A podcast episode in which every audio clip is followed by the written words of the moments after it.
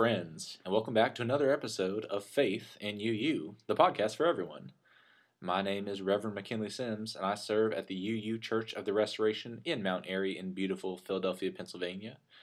And it is in the middle of February. Snow is expected here, and we are moving along, moving along here in the city of brotherly love, sisterly affection, and sibling service.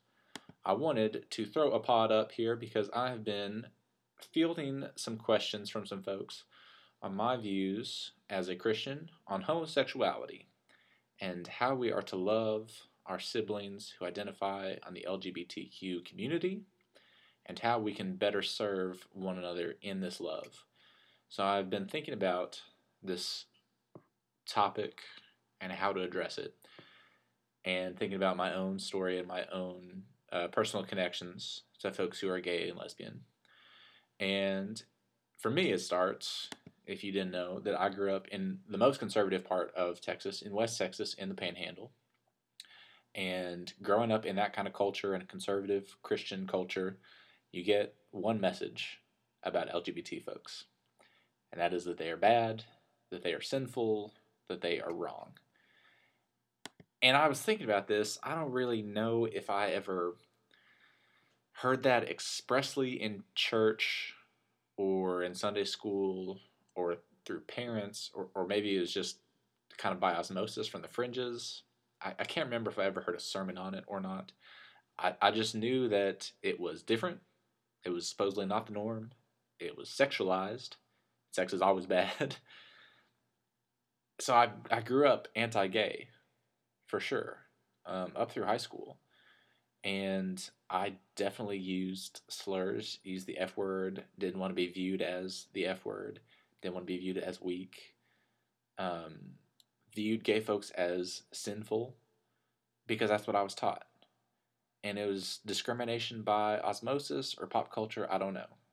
But it was definitely there. And part of it is not knowing any better. But that's not an excuse now. Now we know better, right? But when I was in high school, I've been trying to think about if there was a point where maybe I turned towards a more liberal and progressive understanding, a more loving understanding of this. And I was trying to think, and for me, going to school at Lubbock High School, home of Buddy Holly in Lubbock, Texas, was one of the first schools in the Panhandle to have a gay straight alliance and that didn't really mean anything to me. I just knew we had it, and it was fine. But it really upset some people from the Westboro Baptist Church who came all the way to Lubbock, Texas to picket in front of my high school in my hometown with my friends. And it pissed me off. And I just couldn't imagine why they were so angry and why were they so hurtful. And so then I had to sit back and examine my own biases and think, well, did I used to think like that? and yeah, I think I did. I don't think I ever would have tried to pick it in front of someone's school, but I was here for the rebellion at that point. I was in high school. I was ready to rage against the machine, and now it became personal. And I started to hear rumors about people who might be gay in my high school, and whether or not someone was out or not, I don't I don't know. But just the fact that they were coming after my high school and my friends, it became personal for me. And I think the compassion for the folks who were in the closet, for how they were bullied or oppressed, that started to pop up in me too. That I started to to want to champion and protect and stand up for those who couldn't stand up for themselves. Right? So there's a little bit of a white savior complex in that. And I've had to let some of that go and um, step back and be more of an accomplice uh, rather than try and lead these charges. But that's where it started for me. And I remember thinking, how do I reconcile my faith, Christianity, with what these people are saying? And at the same time, I was reading the story about the Rainbow Man. Do you know who the Rainbow Man is? Rollen Stewart, who in the 70s and into the 80s was known as the Rainbow Man. And he was this guy who would go to all these major sporting events wearing a t shirt that said Jesus Saves, with a rainbow colored fro on his head and a giant sign that said John 3:16. And he would show up at NFL games and baseball games and NBA games. He'd be behind home plate. He'd be behind the goalpost. he'd be courtside, always with this sign, John three sixteen, and the rainbow fro, and people called him Rainbow Man. And his thing was he was spreading the gospel, right? John three sixteen, if you don't know, is the verse from the Gospel of John that says, "For God so loved the world that God gave God's only begotten Son, so that everyone who believes in God may not perish but have eternal life." Pretty famous. So Rainbow Man would go around to all these sporting events and hold up this sign, and people who knew it thought it was cool, and people who didn't know it would look it up. And so he was kind of spreading this message of love. And I find it so interesting that he was wearing the rainbow fro to get noticed for sure, but how that's become a symbol of LGBT rights in the LGBT community. Because the rainbow as a symbol also comes from the Hebrew scriptures, from the book of Genesis. The rainbow is God's promise to never again flood the earth after the supposed great flood with Noah. Noah, the ark, the animals, you know, the dove, all that.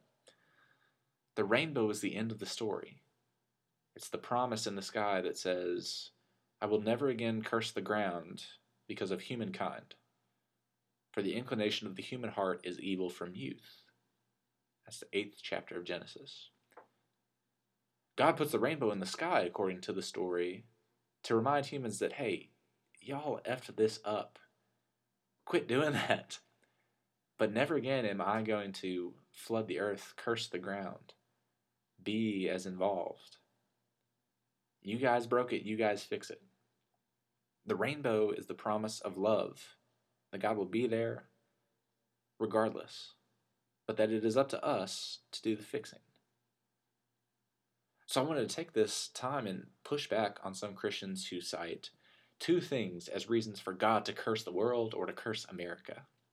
Right? That was one of the big reasons for things like Hurricane Katrina, for Obama being elected president from the conservative right. It was because of abortion and homosexuality, gay marriage. That's why God has cursed America. So we need to make America great again.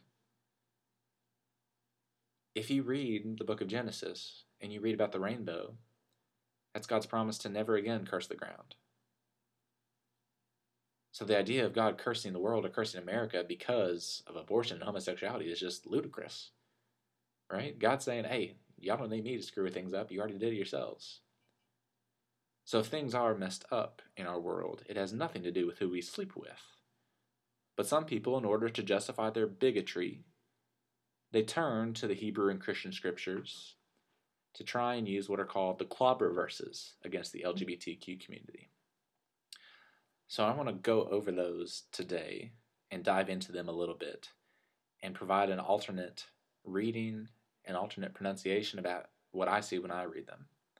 And there are two ways to think here, right? You can read the Bible literally, as if every single word is true, or you can read it literally, like it's a book or a collection of books. Some really good books written by humans. We're going to try and do both today. So you may think that homosexuality is made such a big deal of by the conservative Christian right that it must be everywhere in their Bible. But it's really not. So the so called clobber verses, and I'm leaning on the work of Dr. Ralph Blair here of Evangelicals Concerned.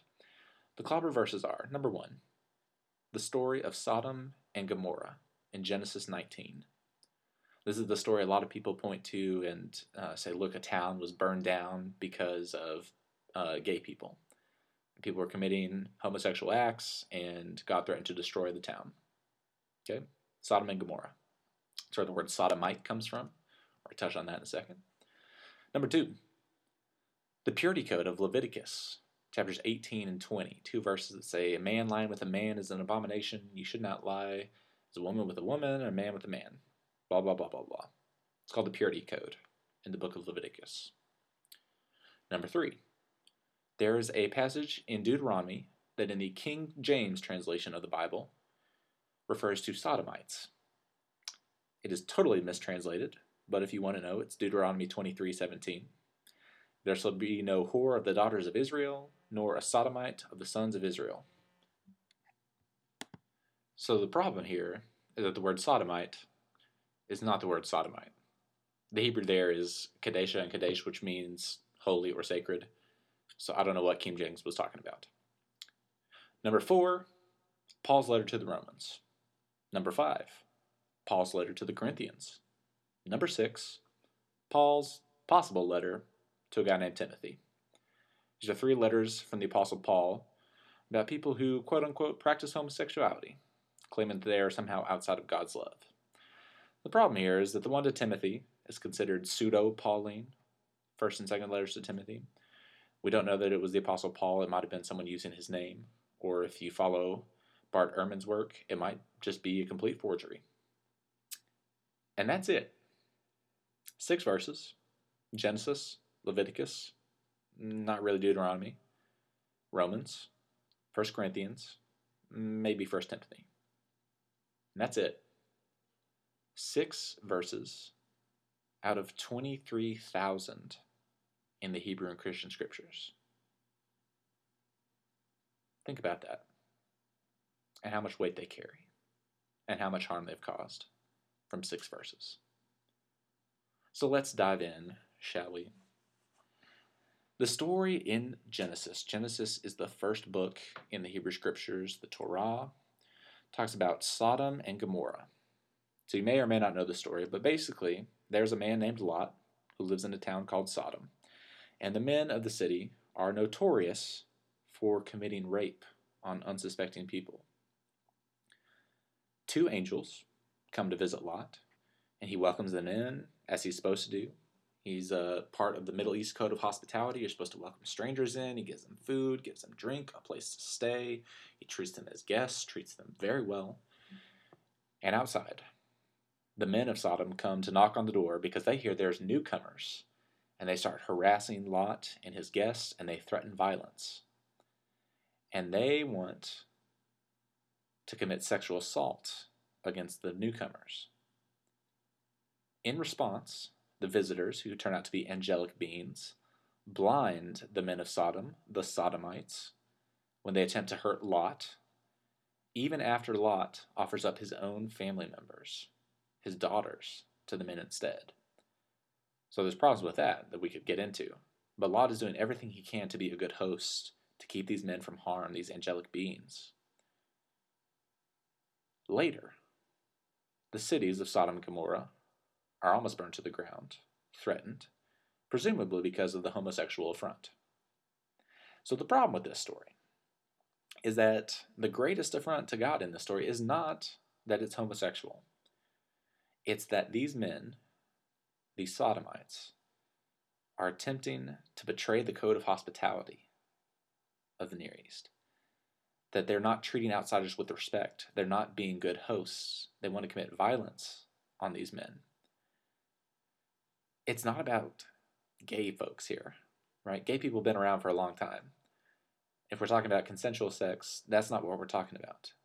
This is about rape. This is about power. This is about control. This is about non consent and violence. The Sodomites angered God because they didn't treat outsiders with hospitality. They were going to assault guests of Lot. And that goes against everything that is right and decent in the ancient world. You take care of guests, you welcome guests in. So, this is a story about the abuse of power by men and their use of sex as a weapon. Right? This is a story that we know all too well. It's not about being gay. This is the same story that leads to one in five college women surviving attempted rape in America.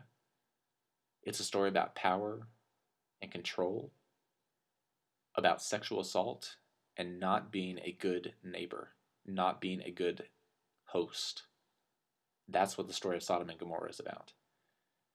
And if you don't believe me, we can go to the scriptures because the prophet Ezekiel speaks openly about the sin of Sodom. In the book of Ezekiel, chapter 16, verses 48 and 49, As I live, says the Lord God, this was the sin of your sister city of Sodom she and her suburbs had pride, excess of food, and prosperous ease, but did not help or encourage the poor and needy. They were arrogant, and this was abominable in my eyes. To have enough and not to share, to treat others with disrespect, to not be a good neighbor, a good host, this is what it means to be sinful. Puts a whole new spin on that story, doesn't it? Let's move on. Leviticus, the purity code. Two verses here, chapter 18, verse 22, and chapter 20, verse 13. You shall not lie with a male as with a woman, it is an abomination. If a man lies with a male as with a woman, both of them have committed an abomination.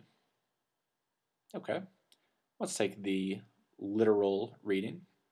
The word abomination, toeva, that's a cultic term per Ralph Blair. Talks about things that are ritually unclean right? Leviticus is the story of what is clean and unclean, and how do we follow this purity code to make ourselves clean before God. So there are all these rules about what you can eat, what you can't, how you should wash, when you should wash, who you can touch, who you shouldn't touch. And it's all about ritual clean and ritually unclean. Right? It's all religious, theological. It's not moral or ethical. Right? The idea of homosexuality as we know it today they wouldn't have been able to conceive of that. Right? The holiness code prescribes men saying that if you mix these roles, if a man lies with a man or a woman lies with a woman, you you're polluting the the cleanliness, right? That was the old Hebrew reading. If you follow the Christian tradition, Jesus and Paul both reject such ritual distinctions. This idea of cleanliness. It's not what's on the outside, but what's on the inside that matters.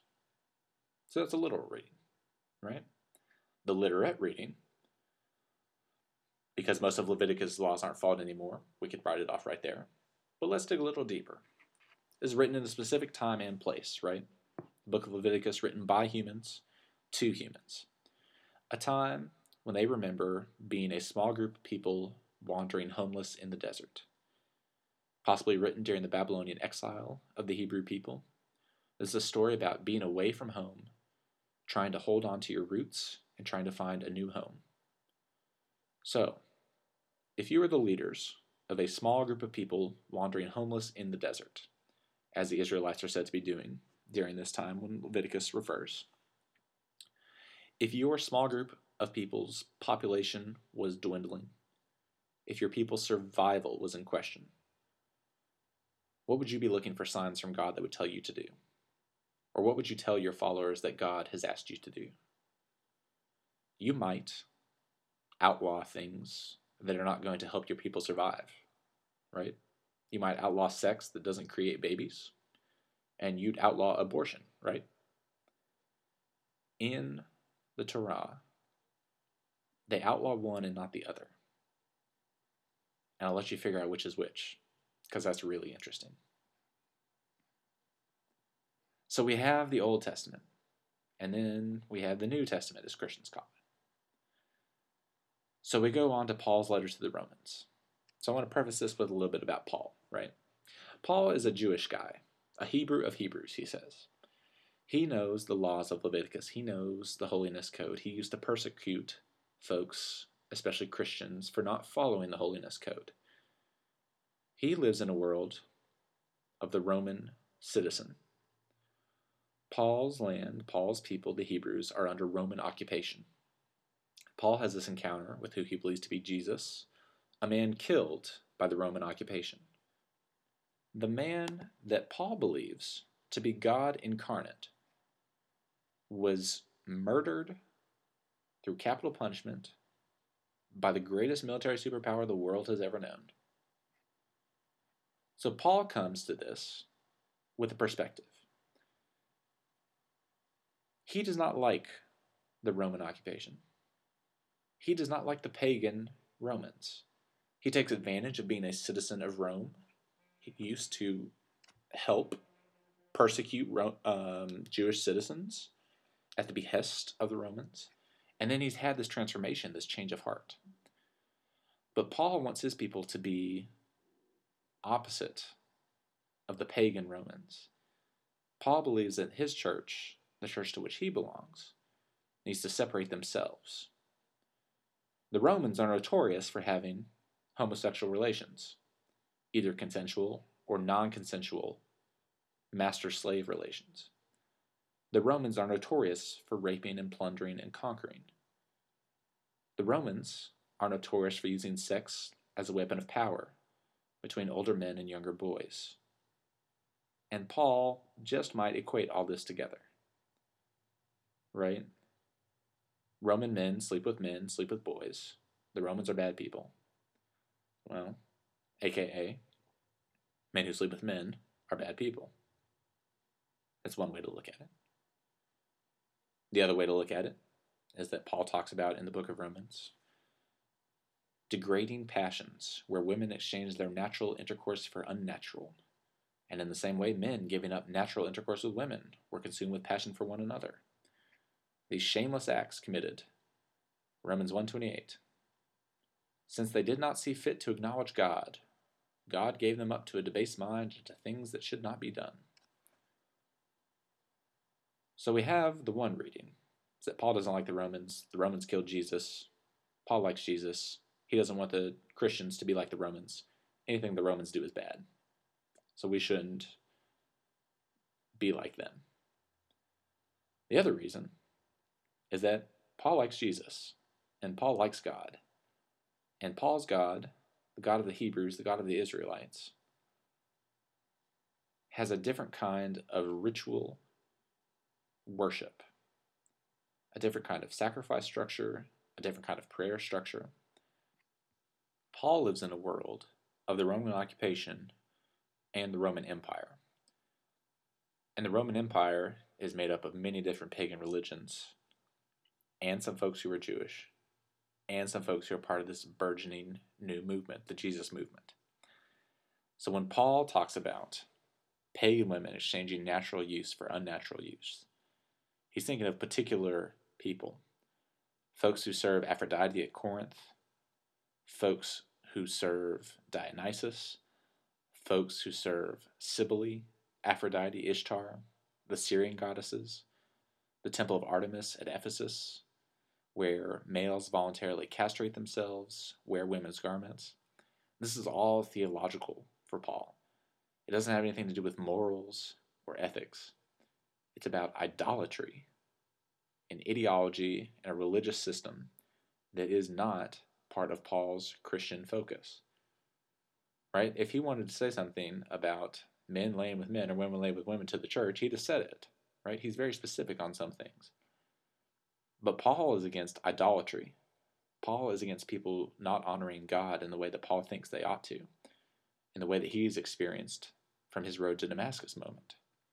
So the letters to Corinthians and Timothy, they use two very specific words, arsenikotoi and malakoi, that often get translated as homosexuals or people who practice homosexual activity. Right? But Romans is about priests priestesses who have given up doing good and right things in order to put their minds on things that are not God. It's a condemnation of religious leaders who are only thinking about themselves and not thinking about their higher power or the people whom they serve. So when we get to 1 Corinthians and Timothy, letter to Timothy, we don't think that Paul wrote it.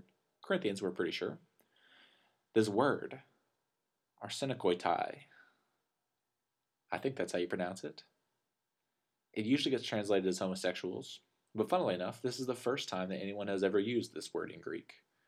There's no other usages, surviving examples of people using this word, so we're not really sure if it means what it means. Right? And if it does refer to homosexual activity, Paul had to create this word. So he's probably only thinking of pederasts, right? The Roman power people, usually men, who have enslaved people, usually boys, to commit sexual acts on. This is about unequal power balance. This is the same story as the story of Sodom and Gomorrah. This is about men with power using sex as a weapon to intimidate, to oppress, to enslave. That's what I see when I read this. It doesn't have anything to do with consensual homosexual relationships between men, between women, between gender non binary people. This is about how human beings can use power and control, can use sex as a weapon to create this hierarchy where there are haves and there are have nots. To create this idolatrous lifestyle where they're not thinking about the other, they're not thinking about the poor, they're not thinking about the needy, they're thinking about their own pleasure and their own views. That's what I see when I read these verses. All six of them out of 23,000. The most often the problem is not with the kind of sexual relationship, right? It's about the why, it's not the who. I think that our views on homosexuality, we read them back in. We try and put our modern notions of sexuality and sexual ethics back onto a time where we don't fully understand, right?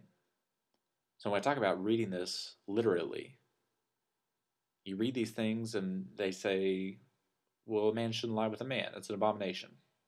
Well, that made sense to the Israelites back then. Just like the passages from Leviticus about not eating shellfish make sense to the Israelites back then. Right? It's about separating yourself, it's about making sure your people survive, right? Funnily enough, the thing about shellfish, it's kind of a weird proclamation. You can't eat shellfish. The Philistines, another people of the ancient Near East, uh, the people of Goliath fame, David and Goliath. Goliath was a Philistine. The Philistines were famous for being fishermen and shellfish eaters. They are also famous for being the sworn enemies of the Israelites. If you were an enemy of the Philistines, you might tell your people, We're not going to eat the same things as them. Have a little pride in yourself, kids. Don't eat those shellfish. And now it's become law, right? That's how it works. It comes down to whether you believe that the Bible has something to teach us today exactly as it's written, or that we have to interpret what's written through time, through translation. And all translation is interpretation. But I believe if God can work through scientific revelation, if God can work through texts that are more than 2,000 years old, if God can work through people like me and you, as I believe that God can, why not? Maybe people got it wrong. Maybe now we understand it better. Maybe now we're feeling the promise of the rainbow that everyone is welcome, that no one is beyond love, that no one is beyond grace, that never again is the land cursed. Maybe that's what we're supposed to take from this. I, for one, as a Unitarian Universalist, as a Christian minister, I, for one, take God at God's word. When God says the rainbow is there forever, the promise that God's love remains, because humans don't need any help effing up the ground or the world in which we live. We screw things up pretty well on ourselves. But when we do screw things up, when we fail to treat each other with respect, with dignity, with compassion, when we fail to care for the sick and the needy, the poor, the widow, when we fail to see the rainbow as the symbol of the beautiful swath of humanity that is the LGBTQ movement, when we fail to see that as the real blessing for showing us how wrong we've been, when we've used these clobber verses, when we've used slur words, when we've drawn lines and labeled those as others, as outside of God's love, we miss the mark. And if we only look at homosexuality in the Hebrew and Christian scriptures and we don't look at the power and the context behind it, it's like if we only look at racism here in America and not the power and the context behind it. We're going to continue to hurt one another and to not make amends. So, what it comes down to is this if you want to condemn homosexuality, fine, but condemn it when it's based on power and control to rape and intimidate, to not treat your neighbor well, because those are the real sins. And that can be homosexual, heterosexual, asexual, bisexual. Violence is violence. Power is power. And violence towards and the oppression of people who are not the mainstream, who are labeled the others, who are on the outcasts, outside of the mainstream of society, Those are the greatest sins in the Bible, the ones that are spoken to most often by the Hebrew prophets, by the Psalms, by Jesus. And so for me, as a Christian, when I think about the story of Jesus, the one who ate with sinners, who brought those on the margins in, the one who still bore scars of crucifixion in the stories of his resurrection. The scars are important to me because they are a reminder of just how much mistreatment of the other hurts God. It hurts enough to leave a mark. So, my hope for you and for me is that we who are straight might embrace we who are gay because the rainbow shines above all of us. No one is beyond God's love. For God so loved the whole world, the whole cosmos, the entire universe. In the story of Noah, the writer goes out of his way to name all the things the birds of the air, the beasts of the ground, the things that slither, the creepy, the crawlies. All of those are to be gathered onto the ark. All of those are to be saved. The whole world God loves. Even you, even me. When we look up at the rainbow, we're reminded of that love, the love that encompasses all, of which no one is left out. That's one of the heartbeats of universalism, of Unitarian Universalism, and of my belief and our hope for the future of the world. We are all loved. We are all beloved. And thank God for that. Amen.